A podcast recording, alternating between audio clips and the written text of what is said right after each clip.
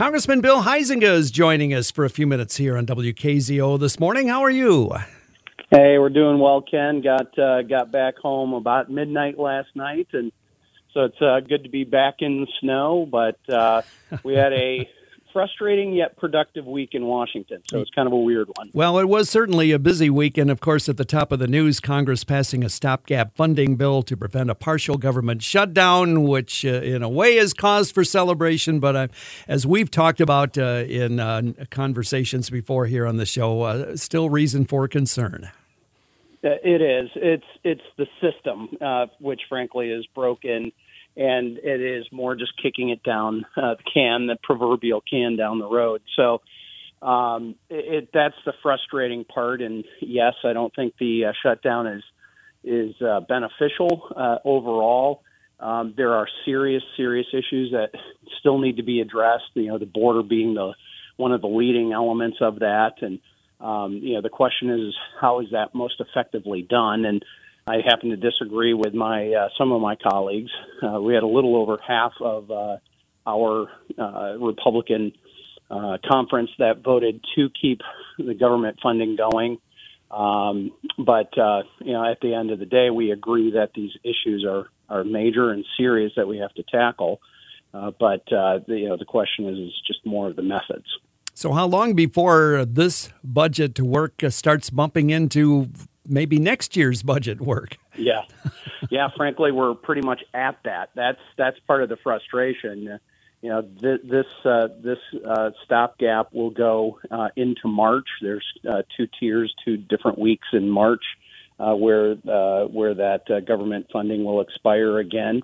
And frankly, that's that is the time where we need to be starting to work on the 2025 appropriations bills. It's hard to think that we're talking about that, but uh, here in January of 24. But it, with the fiscal year ending at the end of September, we've got a lot of work, and there is there is a commitment uh, and a desire to get back to the regular order of making sure that we are passing bills the way that they're supposed to. You know, go through committee, they go to the floor, they get amended, they go to the Senate, they come back. Uh, that has not been happening, and frankly, in the seven terms that I've been there, it's never been that way. We've come close a couple of times, but uh, the, we've got to return back to that order. It's because because that's discipline. It's discipline in our spending and what we are spending it on. What's the next step?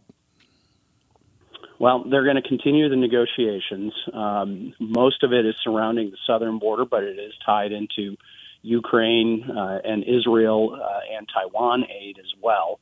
Uh, but really, the, the, the, the toughest part of this has been the negotiations on what to do at the southern border and and uh, and the unmitigated disaster that that has been uh, and has growing and continued to be. So um, that's uh, that's going to be the expectation. Is we'll see the White House, the Senate, and our leadership uh, in the House continue those negotiations and, and get it done. I mean, that's Ken. That was my message too.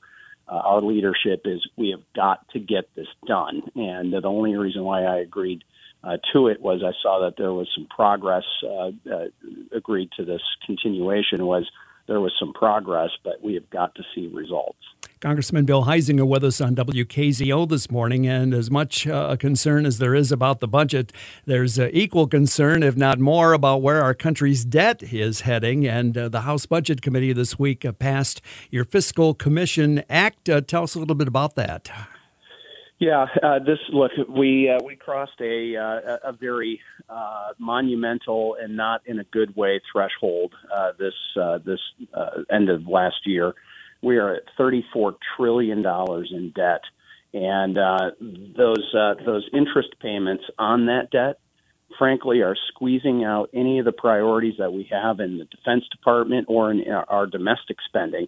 It's rivaling those three things, and we almost are seeing our federal budget being cut up into uh, a pie of one third, one third, one third, a third for defense spending, a third for all of our domestic spending, and a third of it going into the interest rates. Now, I should say, or paying the interest. I should say that is uh, that's only about 30% of everything that the federal government spends. However, because we're at about 70% of all of our federal spending is on autopilot.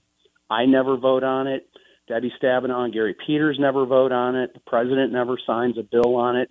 It just automatically happens, and uh, that's that's problematic in and of itself. But going back to the 34 trillion dollars, um, this was a bipartisan bill uh, that I've been working on for a number of years, actually, and this is the furthest along that uh, it has gotten any time uh, in recent memory. Uh, and what we are trying to do is have a bipartisan, bicameral, neutral meaning. It doesn't have a uh, doesn't have a presumed outcome. Uh, commission made up of mostly members of Congress. Uh, there would be uh, a couple of non-voting outside experts that would be a part of the commission. And uh, according to our language, uh, this is a bill that would be forced to have a vote in the House and of forced to have a vote in the Senate without amendments. It would just be an up or down vote. So Joe Manchin and Mitt Romney uh, over on the Senate side have been carrying the ball there. Uh, myself and the Democrat congressman from San Diego, Scott Peters, have been uh, been leading the charge in the House, and um, that was a uh, that was a that was a positive thing yesterday uh, in the midst of all this discussion about our spending.